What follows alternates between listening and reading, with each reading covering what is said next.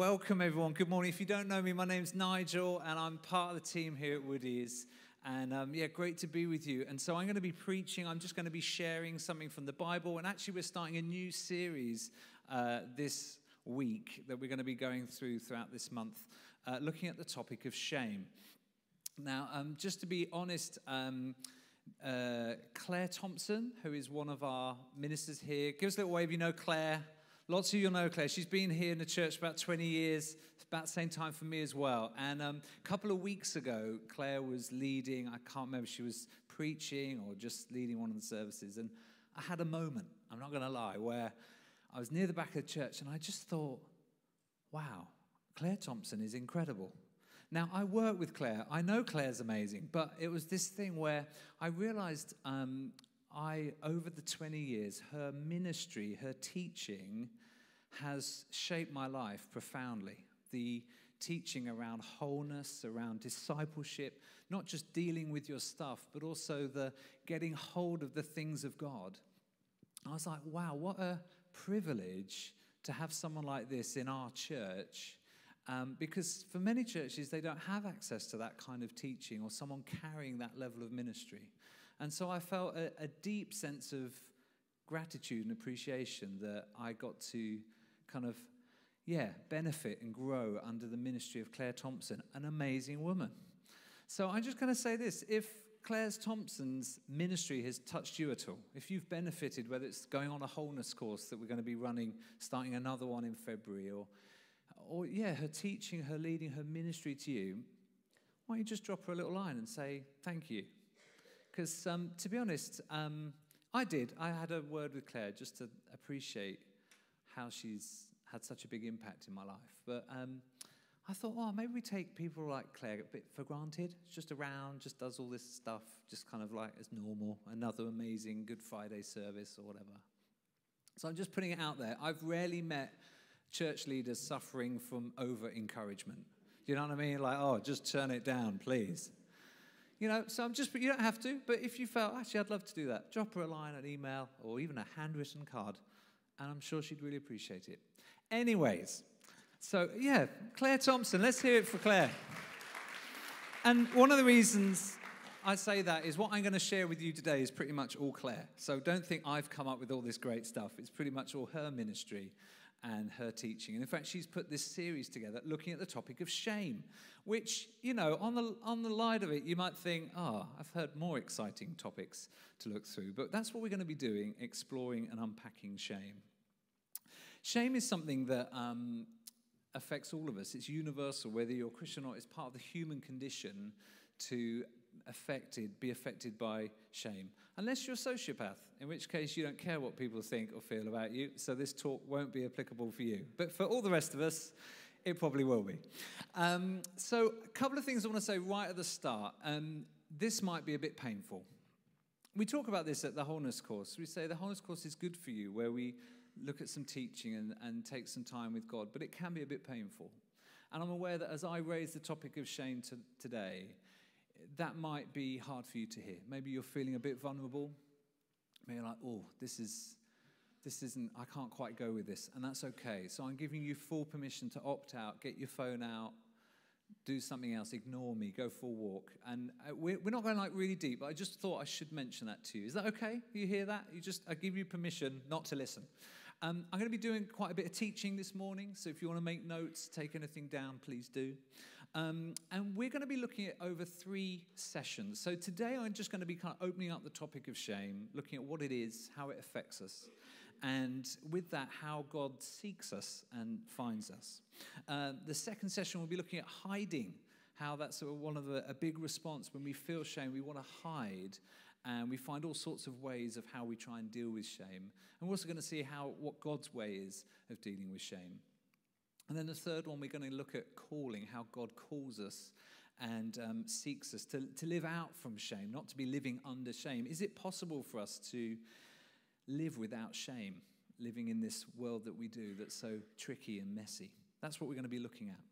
So, um, yeah, so this is our new series. I'm going to put slide number two up. There's a lot of shame that goes around. And Um, it's all over the place. It affects all of us. And in fact, there's quite a lot of it in the public sphere, especially celebrities or important people who've done something wrong. We seem very quick to want to point that out to them and let them know. Shame is a really powerful thing. Actually, it's been weaponized, it's been used for centuries against people. Now, we, we don't live in a shame and honor culture like a, a country like Japan, but we still seem to know what it does and how it affects people. In fact, um, shame has been used to oppress not just only individuals, but groups of people. Um, so, racism and slavery, but also um, class and, and culture structures can be used to shame people and to oppress people. So, I'm going to go through what is shame? How do we define it? a number of different um, suggestions. One definition is this shame can be defined simply as the feeling we have when we evaluate our actions, feelings, or behavior and conclude that we have done wrong. It encompasses the whole of ourselves. It generates a wish to hide, to disappear, or even to die. Or another one, a negative term of unpleasant self judgment in which one feels bad or uncomfortable.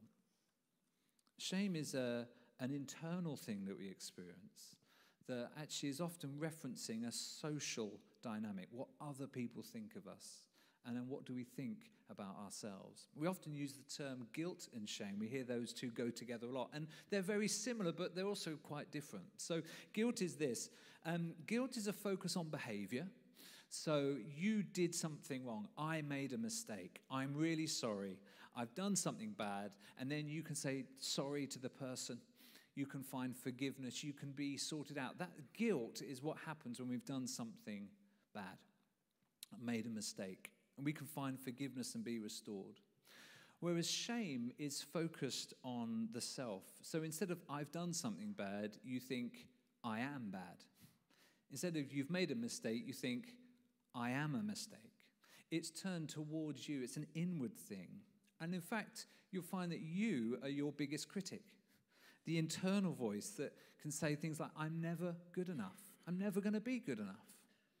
Or maybe, what, who do you think you are doing that? This internal voice. And we're going to be looking at that this morning the, the voice. What does shame sound like? How do we identify it? So often, guilt and shame do go together. It might be that you do something and make a mistake, you mess up, and you feel guilty about that, and then you move to kind of deal with it and resolve it. But then on top of that, shame can then come and then reinforce a lot longer of, oh, you're still a bad person because you messed up again, like you always do, like you always will. And that's the voice of shame, again, speaking and holding you to account, judging you, and speaking into your life. We wanted to talk about shame because actually, shame is quite a hard thing to talk about. It's quite hard to identify it in some ways, it's easier to see what shame is by the effect that it has on us. It's kind of hidden and secret. Shame can feel like a weight, a deadening, a just a hmm, is the best description I can have on people. It's hard to sort of be like, oh yeah, my shame's really bad today. It's just, it's just hard to get handle on it. Shame is also complex. It's not just one thing. It's not even necessarily an emotion. Oh, I'm feeling the shame emotion. It's more a mixture of emotions and thoughts and feelings. So the word shame is made up from a number of words, but really it's talking about uh, to hide or to cover, but especially to hide or cover yourself. So, and this is a key part of what shame is to, to try and cover yourself, to not be exposed or public, but to be private, to be hidden and covered. So, how does shame happen? How does it come about that we get in the shame game? Actually, lots of ways. It could be a, a one off event, or it could be a multiple repeated events over and over again. Are we doing all right, by the way? Is this okay? I'm aware I've just like launched in, and you're all looking at me with a, oh, okay. It's all right. We're going to read the Bible as well, and it's all going to be good. Thank you. Right. Um, often it's because of our own behavior and stuff that we've done that we then feel ashamed about. Maybe it's failed relationships. Maybe you've been in prison or had a criminal record. Maybe it's, um, well, all sorts of stuff that we can do that we feel shame about. It could be repeated things that bring about shame. And we often find this with people who are caught in addiction or disorders that kind of keep repeating and repeating. So it could be a one off event or it could be a repeated thing that then on the back of that we feel shame and experience it. But shame can also happen when it's nothing to do with you. It's been someone else's behavior towards you. And as that has affected you, you then feel incredible shame. And so, again, this could be a one off event, this could be repeated events. But this can also happen because of, yeah, what's done to you. So it could be a traumatic event, it could be abuse, especially, again, this huge amount of shame comes on that. When does this happen? Well, it can happen at any time in life. But again, we would recognize that growing up, especially in child, sort of teenage times, especially in childhood, but you know, going to school, what do all my friends think of me? Being shamed by a teacher publicly, those things where you feel exposed. But it carries on throughout life university, workplace, relationships, wherever you find you, shame can happen.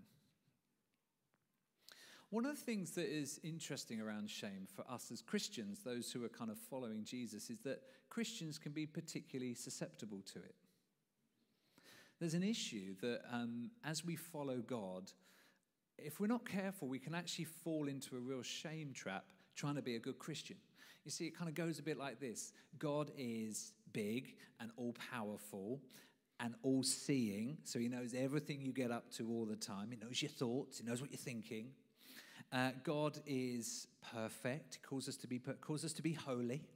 Uh, we know God doesn't like sin, wants to punish sin. We, we set up this image of God that suddenly, the moment you make a mistake, the moment you get it wrong again, which you will do and we all do, actually we feel real shame, not just generally about it, but as a Christian, I'm a rubbish Christian and I'm rubbish at being a Christian again. And actually, we can feel real shame. Instead of the idea that we're in this relationship with God that should be liberating and freeing, many Christians, deep down, quietly in the background, if you were to really ask, there's this shame voice going on of like, yeah, I never read the Bible enough. I don't pray enough. Yeah, I said I would and I didn't. And actually, we can feel real shame even around our Christianity. It can feel like an unattainable standard that we just can't get hold of. So we're going to read from the Bible and we're going to look at Genesis chapter 3. Genesis is a book right at the beginning of the Bible. And the first two chapters are describing how the world has come about this incredible vision, a kind of poem, description of how creation has happened. And the first two chapters is going well, but chapter 3, not so well. And we're going to read from chapter verse 1 to 10. Um, so, just to explain, the, the creation narrative, the story of creation, is very compl- complex in how it's put together. And the passage that we're going to read contains everything about shame in 10 verses. It covers all of it from kind of voices, different voices, hiding, blaming, covering, and moving out from shame. And in this passage, we've got three characters we've got God, we've got the serpent, and we've got humans, Adam and Eve. Now, just before we kind of go into it, um, often when we read about the serpent, we think, oh, yeah, that's the devil. Uh, the bad snake come to ruin everything. But actually, how, create, how Genesis was written, it wouldn't really be heard like that. You see, God has spent the first two chapters creating the world by ordering, bringing order out of chaos, separating things, the sea and the earth, the, the night and the sky. That, all this stuff that God is doing, He is speaking he is ordering and he is bringing life to things. And so God has been creating and ordering. And in fact, we get to it as the serpent arrives. Don't think it's like, oh, that's the devil, but it represents disorder, something that's not right. So where things have been ordered, there's suddenly a disordering, and he's represented in this serpent figure. Anyway, let's read it from verse 1, and we'll come up on the screen as well. Now the serpent was more crafty than any of the wild animals the Lord God had made.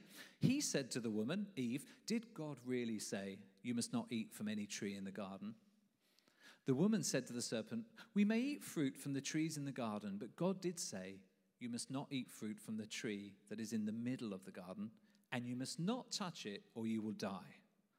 You will not certainly die, the serpent said to the woman, for God knows that when you eat from it, your eyes will be opened, and you'll be like God, knowing good and evil. When the woman saw that the fruit of the tree was good for food and pleasing to the eye, and also desirable for gaining wisdom, she took some and ate it. She also gave some to her husband who was with her, and he ate it. Then the eyes of both of them were opened, and they realized they were naked. So they sewed fig leaves together and made coverings for themselves. Then the man and his wife heard the sound of the Lord God as he was walking in the garden in the cool of the day, and they hid from the Lord God among the trees of the garden. But the Lord God called to the man, Where are you?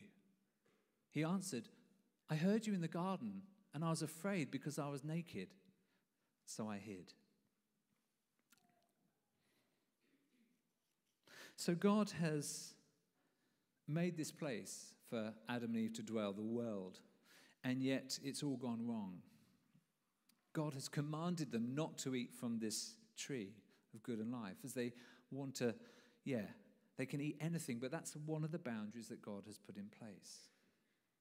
God doesn't appear right until the very end of this part, and he's looking for Adam and Eve.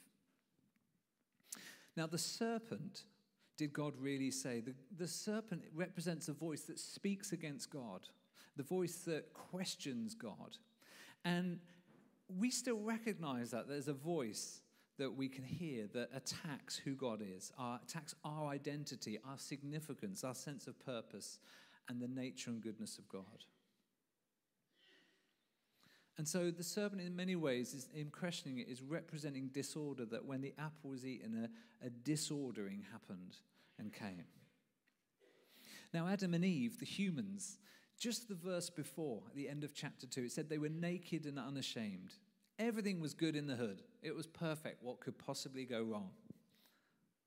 This idea that they've moved from this place of ease with themselves and creation to suddenly there's this distortion, disordering not only in the created order, but within themselves, within their own bodies, and with one another and with God.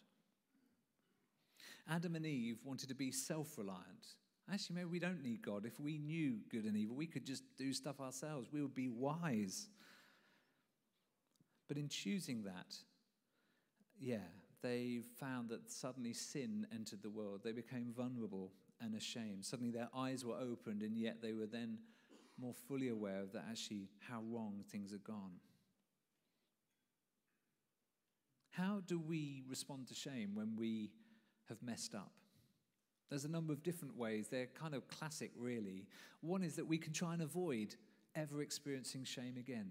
The avoiders are people, especially perfectionists or people pleasers, never want anything to go bad ever again, will avoid at all costs any opportunity of anything going wrong. And that's one of the responses of shame. Another one is that you withdraw. You hide away. You literally you hide and you never come out. Not just people who are sort of a bit quiet but super shy, but you're like you wouldn't even know I was there. It's often because of shame that I, I don't want to be seen or known, and I'm going to hide. For some people, they um, kind of self attack. As they hear the voice of shame in their lives, they agree with it and they act it out. They keep sabotaging themselves, destroying relationships, um, you know, getting kicked out of jobs, whatever it might be. There's a destructive element that just reinforces what they already think is true about themselves. Again, shame can act in that way.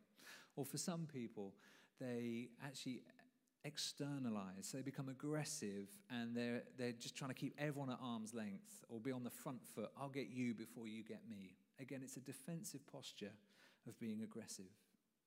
And this is nothing new for us. On the wholeness course, we cover these kind of things frequently the defense mechanisms of how we try and deal with stuff. There's a quote from the German pastor and writer Bonhoeffer. It says this Man perceives himself in his disunion with God and with men. He perceives that he is naked, lacking the protection, the covering which God and his fellow man afforded him, he finds himself laid bare, and hence that arises shame. Shame is man's ineffaceable recollection of his estrangement from the origin. It is grief for this estrangement and the powerless longing to return to unity with the origin. Really simply put, he's saying this when you experience shame, it's not just shame in the moment from what's happened. Shame taps into that thing we read about in Genesis in the garden. There's now a disunity with God, there's a not rightness with other people, and we're desperate to connect, but we can't. We're desperate to somehow put it all right, but we're not able to. Adam and Eve were not able to put it right. It, they fell, it went wrong, and they couldn't do anything but hide. They couldn't put it right. Bonhoeffer is saying that's part of shame we still feel today is what happened then is still happening to us now. So I want to talk to you about the voice and just quickly look at this. What does the voice of shame sound like? I think shame has a voice. It's an internal one that speaks to us. It might sound like this I know what you did growing up. I know how you weren't loved by your parents. I know why you were bullied. I know how you fail and you're ashamed of it. I know you think you're a rubbish Christian, and you are. Shame can sound different for each one of us. For some of us, it can feel like there's an expectation that we can never meet, we can never get to. We're always going to just miss the mark. For others, it's actually we just never want to let our defense down if people really knew what you were like. And so as I was preparing, I thought, well, what's my shame voice? What, what do I hear? Who do you think you are being a Christian leader? You'll never be as good as Dave Mitchell. If people knew what you were really like, they wouldn't want to be led by you. Or shame around my past behaviors, shame about my sexual history, the failures that I've had. These are the voice of shame that I can hear in me. What's your shame voice? How does it speak to you? I'm a failure. I don't deserve this. I'm never good enough. I'm a mistake. I'm a rubbish parent because I'm a rubbish person. We don't hear it all the time, but often when we're tired, where we're low, where we're struggling, that little persistent voice just speaks to us again to remind us of what we're not. But there's another voice going on. We hear it at the end of this passage in Genesis the voice of God. God's voice. Where are you?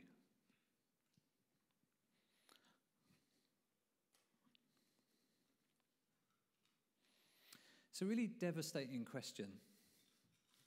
It's, it's so painful, it's so poignant. If, you, if you've not read Genesis like that, if that's not kind of interrupted you, you've maybe not read Genesis right.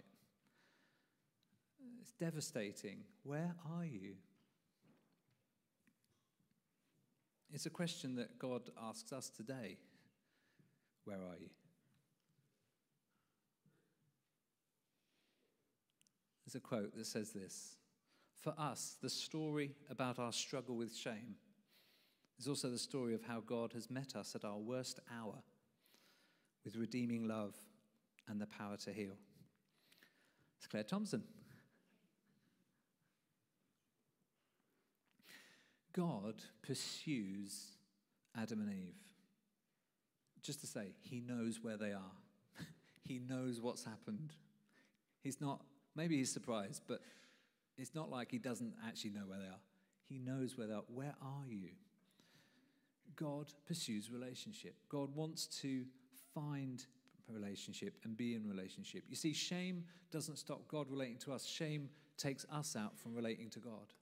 We withdraw from God, not the other way around. In this story where Adam and Eve are covered in shame, God pursues them. God doesn't let shame get in the way of pursuing the people that he loves. We see this in Jesus, in the stories he tells, in how he treats people. The story of the prodigal son, the father runs towards his son and pursues him. Or the parable of the lost sheep, someone going out to find someone that's lost. There's the story of the woman at the well in John 4. It's all about shame. She's there at midday when no one else is there. Why? Because she's an outcast. She's in shame. She doesn't want anyone to see her. She doesn't want to be exposed publicly. You've got to see that in how you read the story. The story of Zacchaeus. He's up a tree. He's hated by everyone. He's an outcast. He's full of shame. That's why it's so proud. It says Jesus looks up. Jesus looks the face of God to Zacchaeus. Come down. He looks at him. I'm going to eat with you. Jesus pursues. Where there's shame, he closes it down and brings covering. And so God pursues you when you're in your most shameful place. The woman caught in adultery, brought before Jesus, about to be killed. Jesus deals with the crowd, but says, Who condemns you? I don't condemn you. No one. Well, neither do I. Therefore, there is no condemnation for those who are in Christ. There's something that we, we feel condemned by ourselves. We're our biggest critics. We allow shame to speak to us more than we allow the voice of God to speak to us. And it holds us back from relationship. But God says, I pursue you. I'm asking you today, where are you? Where are you hiding? Where have you ended up that you didn't want to be, but you can't get out? That is what God does. Shame thrives on secrecy, on being hidden, in silence, in judgment. And the antidote to shame is, is empathy.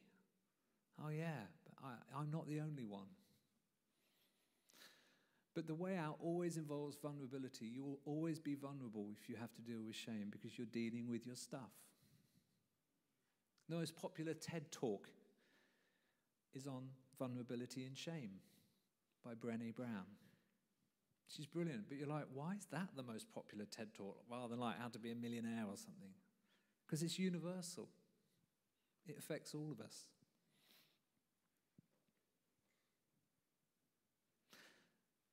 So I'm not going to leave a big happy ending. We're going to spend some more time with this. So there's some homework for you to do. Maybe one of the things is what is the voice of shame in your life? Like what, how do you hear it? And maybe asking why? Why am I hearing that again and again? Every time we talk about this, we're going to have opportunity to pray and stuff as well. But also know this God sees you and pursues you.